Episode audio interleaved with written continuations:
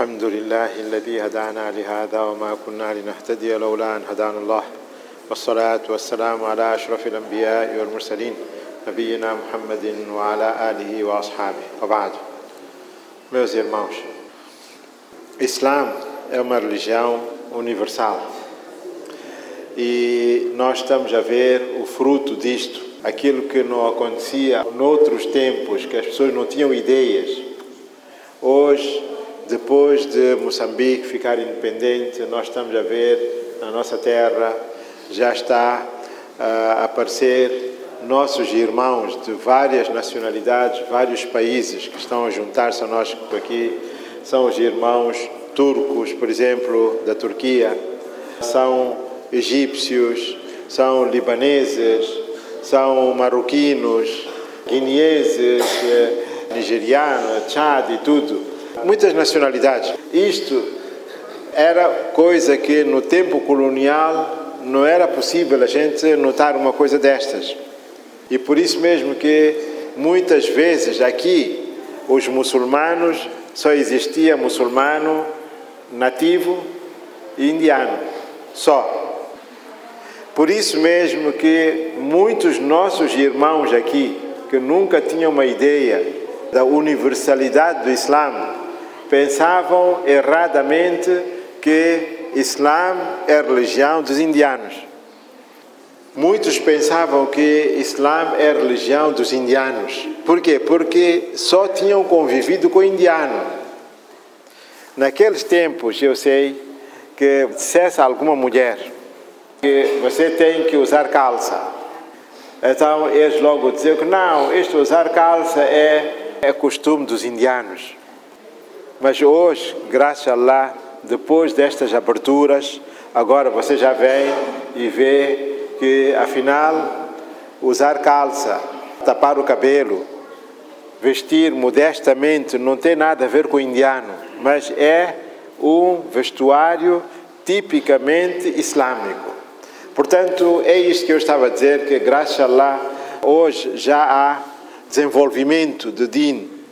Para quem quer entender melhor esta qualidade universal do Islã, ele pode ver agora nestes novos desenvolvimentos que a gente está a ver, de facto, vemos entre nós muçulmanos de todas as nacionalidades. Ainda para quem já teve sorte de ir para Meca, Medina, lá você vai e vê que de facto Islã não é só uma religião regional, não é uma religião que tem a ver com uma única raça, mas é uma religião que tem a ver com o mundo todo, porque o profeta Muhammad sallallahu alaihi wasallam foi enviado para os mundos todos. E Allah diz no Corão: "Wa ma arsalnaka illa rahmatan lil alamin". Nós enviamos o Muhammad como rahma, misericórdia para os mundos todos. Portanto, não é só para o árabe. Hoje agora a gente já com estas aberturas a gente já consegue ver conosco egípcios quando vêm conosco, é turcos, é marroquinos, é indiano, é paquistânico, é iraniano, tudo só para vocês terem ideia que trata-se de uma religião universal. E imagina, quando é que chegou o Islã aqui na África, na nossa terra, em Moçambique? Na África chegou logo no tempo de Omar, segundo o Khalifa. Já o Islã tinha entrado na África, através do Egito depois começou a baixar, baixar. Nós nem temos registro quando é que o Islã entrou em Moçambique, mas sabemos que deve ter entrado há quase mil anos, porque o colonialista viveu aqui 500 anos. E quando o colonialista chegou aqui, encontrou o Islã aqui, para dizer que o Islã é a religião original do moçambicano. O Islã já existia aqui. Antes, o colonialista veio com os padres católicos e começaram a converter aos moçambicanos à força. Obrigavam, porque você se quer estudar, tem que mudar nome, tem que mudar de religião. Quer um emprego, tem que mudar nome, tem que mudar religião. E aquilo que eles chamavam de assimilação. Você tem que assimilar, senão fica ultrapassado. Mesmo assim, alhamdulillah, os muçulmanos asseguraram o seu din. No norte, especialmente, você vai a ver tudo aquilo é muçulmano. Você até fica admirado.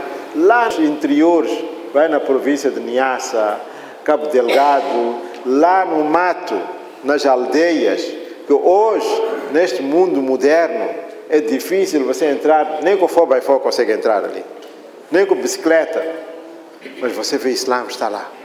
Mas como é que Islã chegou até aqui, naqueles tempos?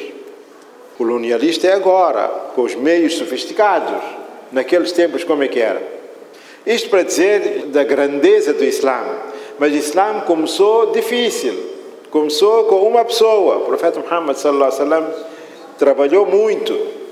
Vocês para terem uma noção como é que o Islã começou. Hoje é fácil. Você está sentado aqui é moçambicano. É hora de Juma. Você sabe que Salat de Juma são dois rakats. Porque você pensa que você aprendeu. Mas você há de ver, vem um da Turquia. Ele também faz dois rakats. Vem um do Egito, ele também faz dois rakats. Há um ponto aqui que você deve pensar.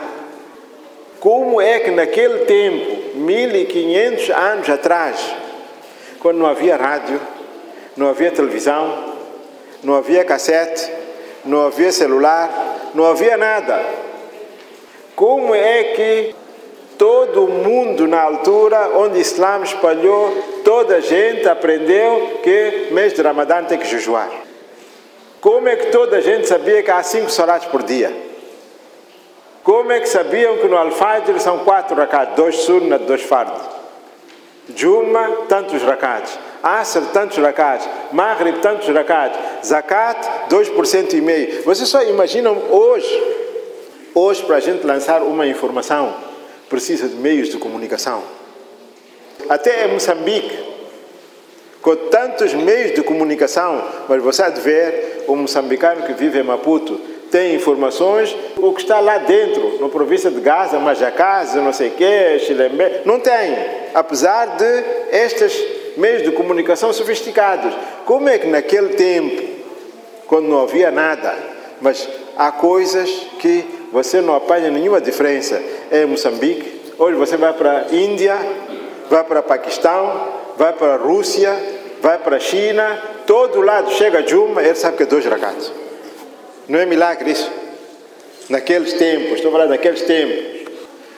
Islã começou com muita dificuldade, com grande sacrifício. Hoje nós estamos numa boa, porque alguém sacrificou. Sacrificaram as vidas, as riquezas. Hoje a gente está sentado num masjid de luxo como este. Você tem que recuar no tempo para ver como é que esta religião chegou a todo lado mas tinha que chegar porque o profeta wasallam, apesar de que começou em condições muito difíceis, mas ele naquele tempo, antes de morrer, ele disse que esta mensagem que eu trouxe, Allah há de fazer chegar a todo mundo, até nas ilhas, em todas as casas. Isto vai entrar nos palácios e nas palhotas. Então, quem fala de palácios, o prédio mais alto do mundo está onde? Sabe? Está no Dubai. O segundo prédio mais alto do mundo está onde? Está em Maca, em frente da Haram, aquela torre. Imagina, esses reis que estão no palácio também sabem que o mês de Ramadã é para jejuar. Juma é dois rakats. E um aqui no mato, na África, na palhota, também sabe que Juma é dois rakats. Isto é para confirmar aquilo que o profeta sallallahu alaihi disse que esta minha mensagem Allah te fazer chegar em todo mundo, todo mundo, no palácio também e na palhota também. Está aqui grande exemplo. Quem contava? Quem contava a gente aqui no bairro de Moçumbulu? Você viu para entrar como é difícil? A ter um masjid tão bonito, a cumprir o ritual, assim como está sendo cumprido em Meca, em Medina, em Istambul, em Delhi, no Bukhara, no Samarkand.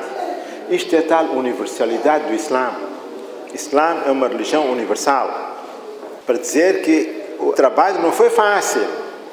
O profeta sallallahu alaihi quando começou este trabalho, 13 anos em Meca, só estava a concentrar numa única coisa Ya ayuhannasu, kulu la ilaha illallah tuflihun. Só, dia e noite, ó gente, pronunciai que não há Deus fora de Allah para vocês terem sucesso.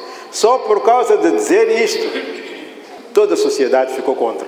Começaram a perseguir a ele, começaram a maltratar a ele. Se alguém abraçasse Islã, iam perseguir a ele também, massacrar a ele também. Não foi fácil. Hoje é muito fácil hoje. Hoje a gente está numa boa. Carpete, bonito. Até ter ar-condicionado. Luxo. Eles se passaram muito mal. Sacrifício que eles passaram, se você ouvir, é bom ouvir as passagens do sacrifício dos sahabas. Crise alimentar, não tinha nada para comer, não tinha nada para beber, não tinha nada. Mas como é que eles asseguraram este din?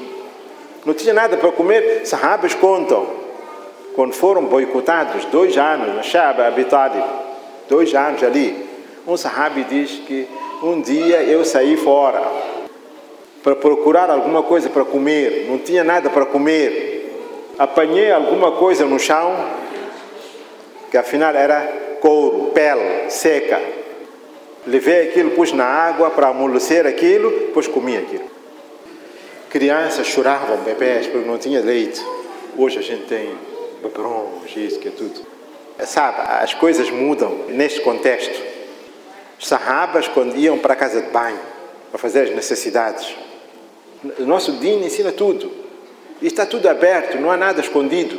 Nabi ensinou dentro da casa de banho como fazer, fora da casa de banho, como comer, como beber, como vestir, tudo ensinou. Sahabas dizem que eles faziam necessidade. Por isso é que o Nabi disse que depois da necessidade você pode purificar-se para fazer estinja. Estinja, você leva um pedaço de barro e limpa a parte afetada. Era fácil. Por quê? Hoje alguém se ouve isto, pode estranhar. Eu vou casa de banho com um barro, pedrinha, como vou limpar? O problema está onde está. O problema está na nossa maneira de ser. Enquanto eles comiam o mínimo, comiam tâmaras, tâmaras. Passavam dias com tâmaras. Eu contei uma passagem no meu livro. Certa vez, uma senhora veio com duas crianças perto da Aisha. E as crianças estavam a chorar com fome. A Aisha, esposa de Nabi, tinha três tâmaras. Ela pegou nas três tâmaras, deu uma à mãe, uma a cada criança. Como está que come. Miúdos, como estavam com fome, miúdos comeram logo. A mãe ainda estava a comer aquela tâmara. Os miúdos já tinham acabado e logo depois estavam a puxar a tâmara da mãe. E a mãe tirou da boca, ainda nem comeu e entregou os filhos. Aisha disse que eu, quando vi, chorei. Só ver essa cena. Própria casa de Nabi, Aisha diz que passávamos meses e meses sem acendermos fogão. Mas como vocês viviam? Isso é aswadain, água e tâmara.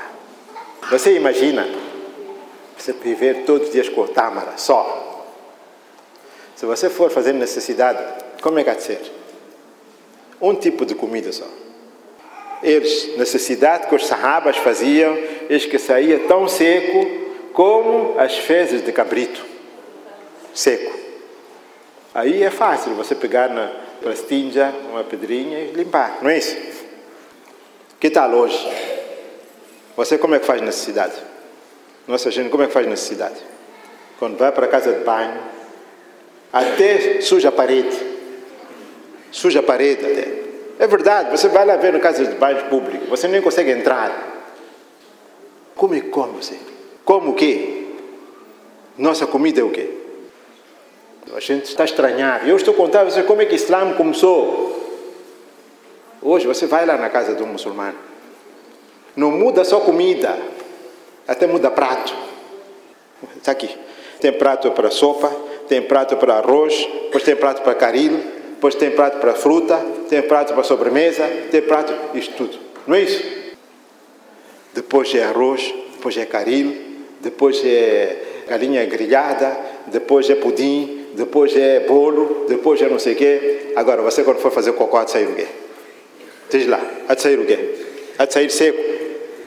Aí está a diferença. Você há de sujar tudo. Suja a calça também, suja as paredes também. E pior, muçulmano que nem higiene tem, muitos mal criados vão para a casa de banho nas mesquitas, suja tudo e nem tem a amabilidade de passar água. Incomodar aos outros. Onde é muçulmano?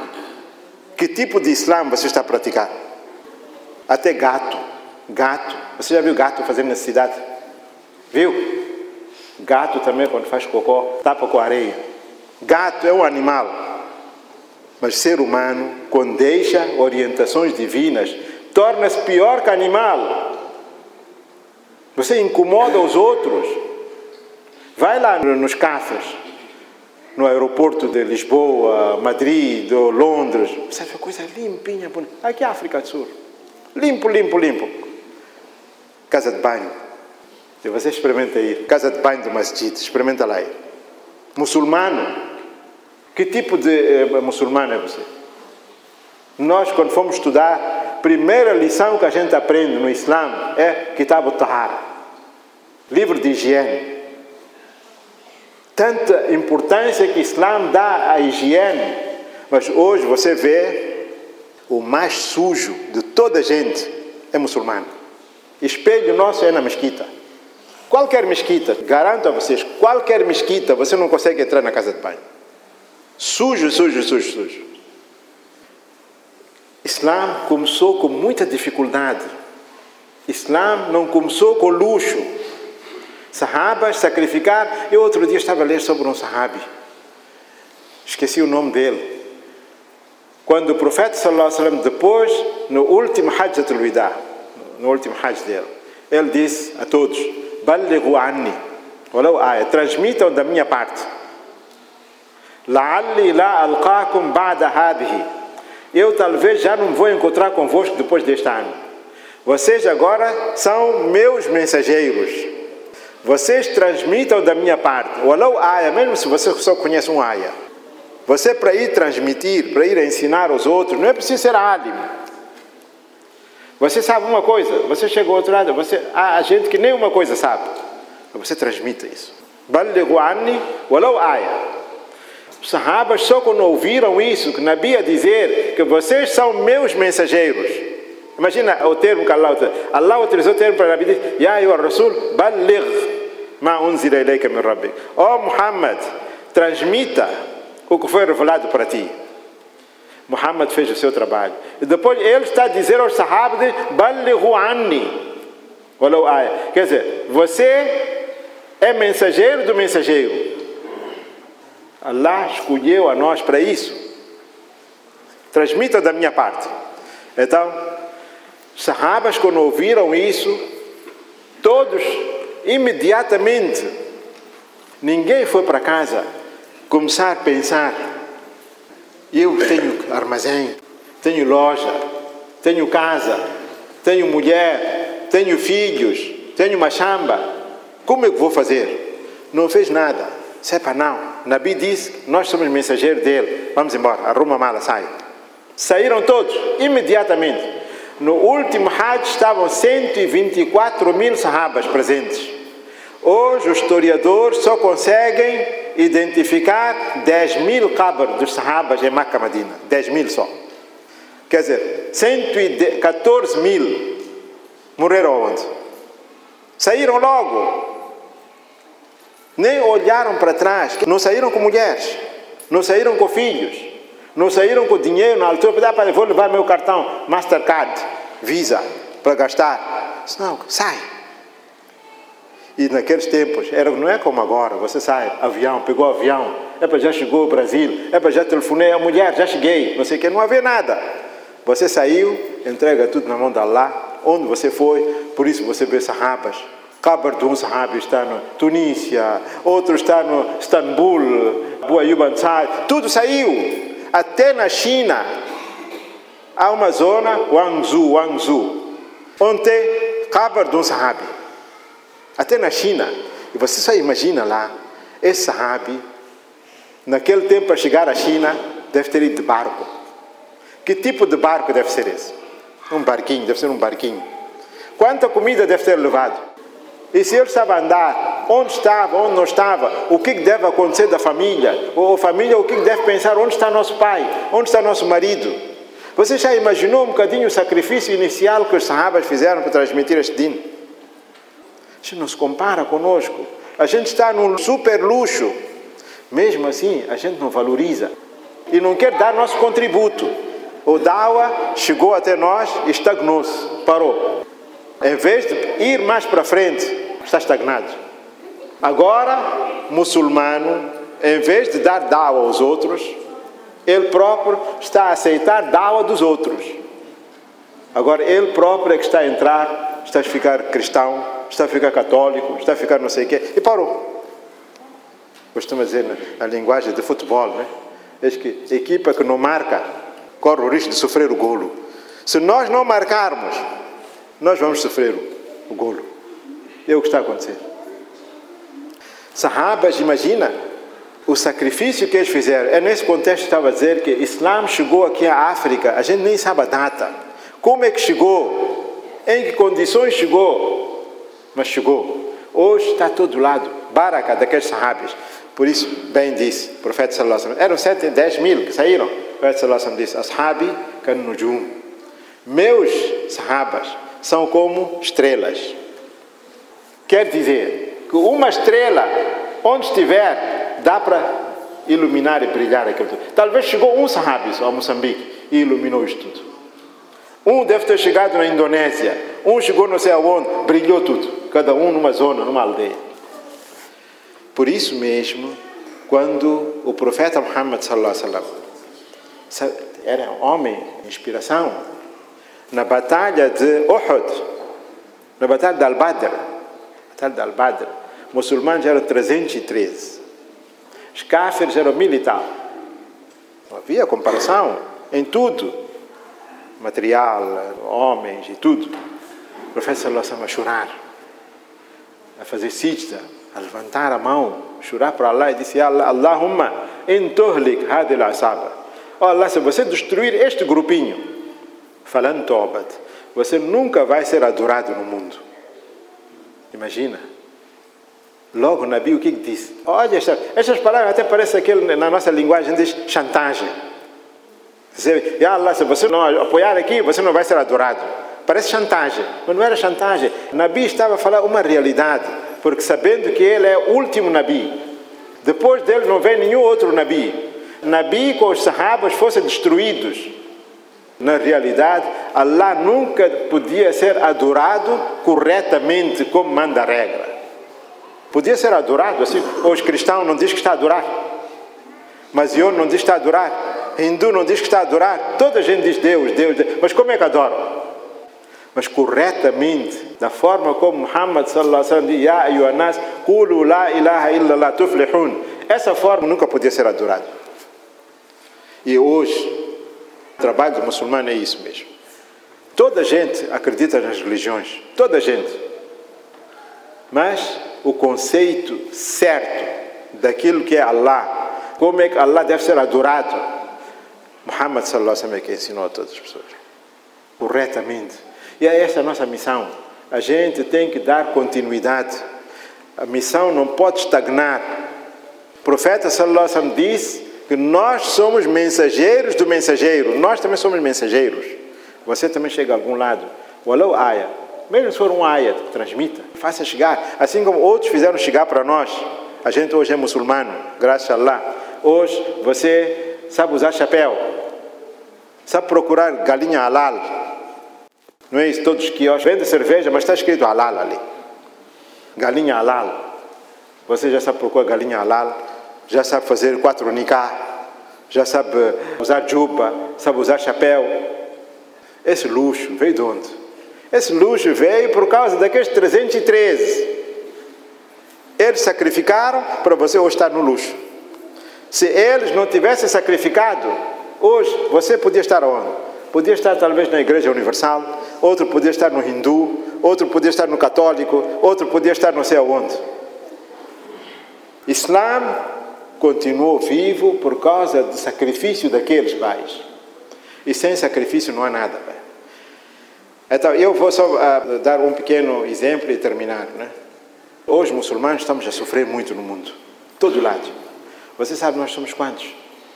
Acima de um bilhão.